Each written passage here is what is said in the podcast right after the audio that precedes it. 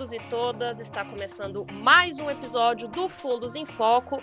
E hoje trazendo um assunto que eu sei que é de interesse de muitos de vocês ouvintes, de muita gente que me pergunta no Instagram, enfim, de muitos lugares aí, se abre uma caixa de comentários, é, em qualquer lugar, em qualquer matéria a respeito desse tema, e você já vê as pessoas ali um pouco aflitas, e também a parte aí do pesadelo de muita gente, porque com o juro alto no Brasil e no mundo, esse é um dos mercados que vem sendo super amassado, né, com essa fuga para ativos mais seguros, que é o que acontece quando você tem esse tipo de dinâmica. E é isso mesmo, gente. Eu estou falando do mercado de ações, tá? O que será que esse essencial mercado para qualquer investidor, tá? Qualquer um. o que será que esse mercado nos reserva daqui para frente? Pergunta fácil, né? Muito simples aí, que eu trouxe para o nosso querido convidado de hoje, que é um especialista nesse assunto. Eu estou aqui com o André Laporte, que é chefe da área de ações da Vinland Capital. André, muito bem-vindo. Como é que você está? Tudo bem? Tudo ótimo, muito obrigado pelo convite, um prazer estar, estar aqui com vocês. Eu que agradeço aí mais uma vez, André, pela disposição. E assim, para quem está perdido aí no tempo, no espaço, né, não sabe quem é o André Laporte, ele apenas foi o primeiro sócio brasileiro, tá, do Goldman Sachs, de onde ele saiu para fundar a Vinland Capital, que já nasceu aí bem importante, bem relevante é, na indústria de fundos, na indústria de gestoras brasileiras, tá? E como o nome sugere, gente, a gente está falando aqui é, de quem tem essa difícil tarefa de ser um explorador de oportunidades. Vinland faz parte, é, é, Vinland é o nome, né, do lugar onde se estabeleceram os vikings que exploraram a América antes de Cristóvão Colombo. Olha só, o Fundos em Foco também é cultura e eu aprendi isso nos videogames, tá? e André, eu queria assim aproveitar, né, para falar aí de explorador, né, desse tema que na verdade é o DNA de você, está no nome da casa, né? Alguns dias eu fiz uma pesquisa e eu vi que você é, havia afirmado, né, falado ali sobre as pequenas produtoras de petróleo no Brasil, como é o caso até da 3R, né, citando aqui um, um nome, é, o fato delas serem bem atraentes aí no longo prazo. Mas mesmo assim, né, vamos lá, uma gestora ela tem um controle de riscos, né, um aspecto bem importante aí que você tem que limitar é, o tamanho do investimento nas empresas, justamente porque você tem que olhar a liquidez da ação, né, o tamanho do fundo, então, certamente, a gente pode dizer que é, esse espaço aqui que não foi dedicado a esse, é, esse, grupo aqui de ações, né, que vocês gostam bastante, certamente foi dedicado para algum outro investimento, certo? Então, eu queria saber o que, que é tão bom nesse momento que mereça o dinheiro da Vinland, além dessas pequenas produtoras, né, de petróleo e etc. Bom, é, a, a Vinland, ela, ela, ela sempre está no nosso DNA, né? A gente ser uma casa que a gente olha, né? primeiro a gente tenta entender as geografias globais, né? é, principalmente a parte de política monetária, e, e, e, e para tentar identificar onde é estão as oportunidades no mundo, e não só no, no Brasil. Então, hoje a gente está com um tema, né, que desse tema, é, basicamente, ele vem desde agosto de 21, que a gente, né, nos fundos né, long bias e nos fundos macro, né, a posição maior desses fundos é, é, é tomado nos juros americanos. Ou seja, a gente acha que a taxa é, dos treasuries, do treasury ia abrir. E, e, na nossa visão, talvez está indo para um lado aí né, de, de, de 4, 4,5 para superar essa, para ter um efeito maior em cima da inflação, que está muito alta ainda. O core saindo o último report CPI foi 9%. Então, quando a gente pega, se essa é a tese, essa que é a nossa tese de investimento hoje, onde está mais alocado, quando a gente olha para ações especificamente, quais são os setores né, que, que poderiam se beneficiar disso, né? Ou, ou é, isso, isso, levando em consideração que hoje a gente não vê recessão ainda, tá? Quando a recessão veio, vem, aí você não tem aí você não vai ter muito onde correr, né? Todos teoricamente todos os setores vão ser impactados, mas quando você tem um, um, um caso de inflação alta, taxa de juros mais alta, né? Uma uma disruptura é, que continua na parte de, de, de supply chain, né? Então tudo isso é, nos leva a, a ter setores como bancos, né? Que se beneficiam de taxas de juros maiores né? É, é, empresas que conseguem repassar o custo da inflação, tipo hipermarcas, é, TOT, é, aí outras que se beneficiam mais da taxa de juros longo prazo mais alto, talvez seja no lado, no caso da CPFL, é, e o lado de commodities, a gente tem agrícola, né, CLC, é, é, lá fora, né, a gente tem, a gente saiu muito do, do a gente está muito mais concentrado hoje nas grandes, então Apple, é, é, Google, é, Alphabet, né, é o, o parent company do Google, e, e Microsoft. Por quê? Porque essas, essas empresas, primeiro, são geradoras de caixa, né? elas, elas, de certa forma, né, tem um, são bem dominantes nos setores que elas estão, né, vão expandir para outros setores e, e, e, elas conseguem repassar preço ainda, né, tanto no lado de algumas delas, até na parte do cloud, que né, continua sendo bastante um crescimento é, bastante forte nos últimos é, é, um ou dois anos, e isso vai persistir. Então, a grosso modo, é bancos, é, a parte de healthcare, né, de saúde, são, são também parte do nosso portfólio. Por quê? Porque quando, quando as taxas de juros começam a aumentar, né, a, a, a, o, o, é natural do ser humano né, de começar a, a ficar mais preocupado né, talvez, pô, será que a recessão vai vir? Será que eu, né, será que eu vou perder meu emprego? E, e, e aí começa a fazer um pouco mais de poupança. Antes né, você gastava mais. Então, é, o, o, se, se, a, se a pessoa né, precisa comprar, provavelmente, ó, né, remédios, é, comida, isso é inevitável. Você ter que comprar, faz parte do seu dia a dia, independente do que está acontecendo né, no mundo macro. Mas tem outros setores de vestuário. Pô, por que, que vou ter que comprar outra camisa? Né, se eu estou vendo uma coisa né, não tão boa na, nossa, na minha frente, então eu não vou comprar, vou, ficar com a mesma camisa que eu tenho. Então, existem certos setores que tendem a, a, a sofrer mais né, no contexto quando você está indo para um lado mais perto, pelo menos apontando para um lado mais rescisório. Uhum. E a Vinland, né, como você mesmo até mencionou, né, ela é uma casa multiproduto, né, então você tem essa cabeça de ações aí que acaba, né, vai sendo destinada para as caixinhas, para os fundos, né, de acordo com a estratégia que esses fundos que esses fundos têm, né, então quer dizer, a Vinland, ela oferece algumas estratégias para investidores, né, no caso, é, um fundo multimercado macro, né, você também tem um fundo long bias, que é esse que está com um pé na bolsa e um pé fora, um fundo long only, que aí vai reproduzir justamente essa essas teses, né, que você é, comentou aqui com a gente, e que inclusive é a sua área de especialidade, né, André?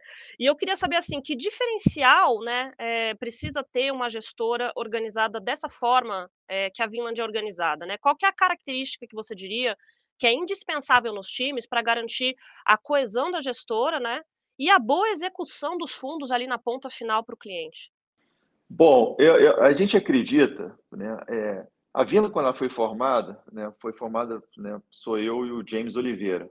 Né? James Oliveira foi, é, foi sempre do, do, do, do, BTG Pactual, na área de renda fixa, né, com uma visão macro bastante boa. E, e eu, por, por, mais que eu seja considerado né, vindo do mundo de, de renda variável, né, a minha vida, grande parte, não ia falar minha vida inteira, mas não, grande parte da minha vida foi, foi fora do Brasil, né, operando outros mercados.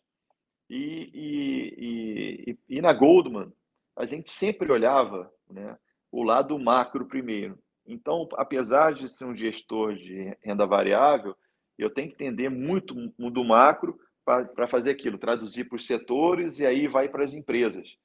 Então, quando, quando você une né, o meu expertise com o do James, eu acredito que a gente traz muito valor para dentro da Vinland, porque os debates aqui não são isolados em renda variável renda fixa. A gente debate tudo, o tempo todo. Né? Claro que tem o nosso fórum de, de, de comitê estratégico, de alocação, etc., mas é, eu sinto na frente dele, então está toda hora levantando, falando uma coisa, começa o debate, então é, é muito dinâmico. E, e, e, a gente sempre parte do princípio, quando a gente liga né, os, os, os produtos, tudo sai de, um, de, um, né, de uma base só, né, o que, do mundo macro. Então, o que está acontecendo?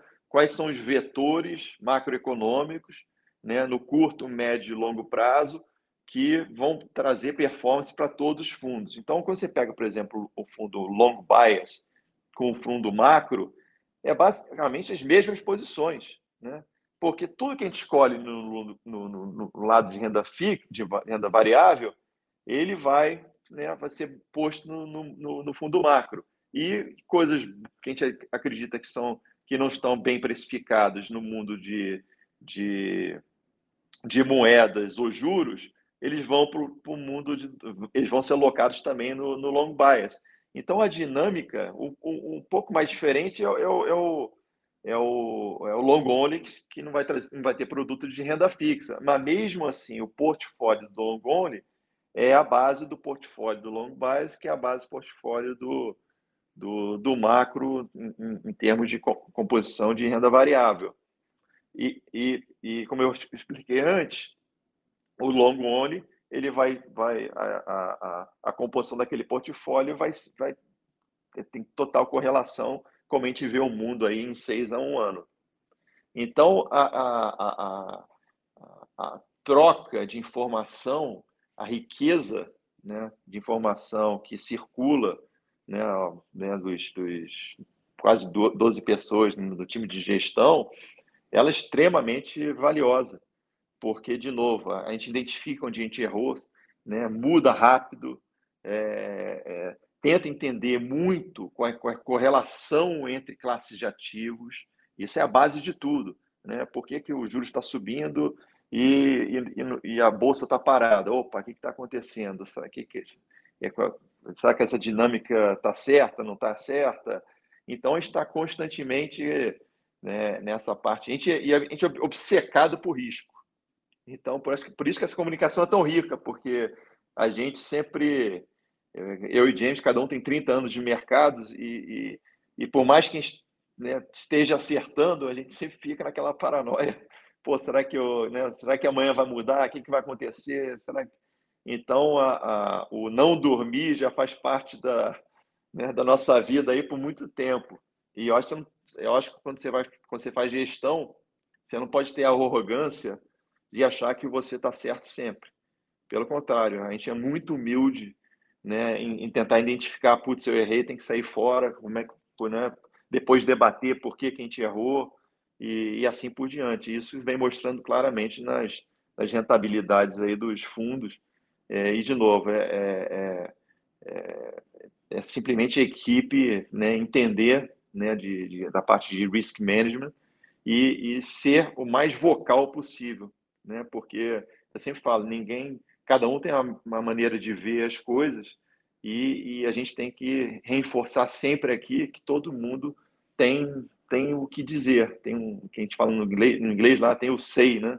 Porque é, é, encorajar as pessoas de dar opinião, não existe opinião burra, né? Simples vai, e a gente tem humildade suficiente para ouvir e, e, e e, né, e reagir em cima daquela, talvez já fazer nada, né, daquela específico, tema específico, mas talvez né, faça até a gente pensar em outra coisa que, que talvez a, a ideia original não, né, ela, ela nos proporcionou. Então, é, é, é, a troca de informação que ela, durante o dia, entre todos, que é, que é fundamental para a performance dos fundos. Eu acho que é a grande beleza, na verdade, quando a gente fala é, da gestão é, e dos fundos de investimento, que é justamente essa capacidade que os bons gestores têm de juntar a experiência, a expertise que eles tiveram é, ao longo da vida, ao longo da carreira, né, com a humildade intelectual de entender que cada ciclo de mercado, embora eles se repitam né, de alguma maneira, eles também trazem ali alguns aspectos muito é, particulares, então você precisa estar numa posição muito humilde mesmo, em que o mercado pode passar por cima de você, né? É, se você simplesmente se agarrar ali a determinadas posições ou determinadas teses, simplesmente porque você acredita que é uma tese muito boa, né? Estar certo no momento errado no mercado também é estar errado, né? Acho que até falando um pouco a respeito de controle de riscos, né, e sobre todos esse, esses impactos que o mercado pode acabar trazendo para dentro da cota de um fundo, A grande pergunta, acho que do milhão aqui dos investidores, né, é quais são os riscos no horizonte? Quer dizer, o que, que te preocupa, André, gestor, né, e o que, que preocupa a Vinland enquanto gestora, no cenário local, internacional, nos dois, né? É, o que, que você acha que assim você diria que é o um principal ponto que vem chamando a atenção? Eu acho que cada vez mais a gente está chegando né, a, o nível, talvez, de, de confiança né, que uma recessão vai chegar, ela vem aumentando. Né? Eu acho que o Fed, é, ele começou com uma retórica lá atrás, né, não tão agressiva, né, achando que a, né, que a inflação era temporária, e, e, e, o que acabou se caracterizando que não era verdade. Né? A, a, chegou, pra, chegou né, continuou aumentando e vai demorar né, para baixar. E ele vai ter que, né, ele já se pronunciou da última vez e está bastante incisivo agora é, em né, ser mais agressivo no aumento das taxas de juros para conter essa inflação. E, inevitavelmente, quando isso acontece, né, esse, é o aumento do risco de recessão é, é, tem uma grande chance. Então, essa, inconsequentemente, você tem um, um uma desaceleração do mundo e, e, isso é impactado por, por né, todas as geografias. Não é um caso isolado. Né? Você está falando basicamente dos, é, não só dos Estados Unidos, mas a China também está passando pela mesma coisa. Né? É, então, você está falando das duas maiores economias do mundo né, crescendo menos. E, e, isso vai ter impacto no resto do mundo, sem alguns mais fragilizados, que é o caso até da Europa, né, que já vem de um crescimento pífio aí, né, dos últimos anos, né, já, já, já ali no, né, na, na, na borda da, de, da recessão, já tentando escapar por uns bons anos e agora tendo que aumentar a taxa de juros, né, como foi como esse foi esse último é, esse último 50 basis points, e isso vai ter um impacto geograficamente grande ali dentro da Europa. Então, algumas geografias vão ser mais geografias vão ser mais afetadas, outras menos, mas no, no, no, todo a gente acredita que, que, que vai chegar a conta. E isso com certeza vai trazer mais volatilidade, né? vai, os preços ativos vão ter que ser reprecificados e, e, e, e, e essa aí é a nossa se essa tese tiver certa, né, com certeza a gente vai ter, vai ter um, momentos mais fra, fragilizados aí né, nessa, né, no mundo. Isso deve acontecer mais lá para o primeiro, fim do primeiro né, ou segundo trimestre do, de 2023, e, e, de, e, depois vai ter que ter aceleração de novo. Então, são, são vários ciclos, né? Então, tem que ver qual vai ser a magnitude dessa recessão, né? Pode ser que seja algo não apenas branda, né? Mas a gente acredita que vai ser, provavelmente não vai ser tão branda assim, por causa que o Fed vai, não tem jeito, eles vão ter que acelerar bem. Então, é, é, esses são os maiores riscos aí que eu estou vendo na proa, ali que a gente tem que estar preparado. Perfeito. Acho que é justamente o recado aí dos investidores que querem se preparar para cenários como esse, a gente insistir no que a gente basicamente passou falando aqui no podcast, que é diversificar, né? Ter aí é, bons gestores fazendo o trabalho, é, esse trabalho né, super específico de selecionar os bons investimentos e várias caixinhas de investimento. Afinal de contas, é isso que garante a sobrevivência no longo prazo. André, eu queria te agradecer imensamente pela participação. Eu espero que a gente possa se falar em breve, né? Talvez uh, em mares aí navegados é, ou mais turbulentos ou mais calmos, não sei, mas talvez no futuro. Muito obrigada mais uma vez pela sua participação.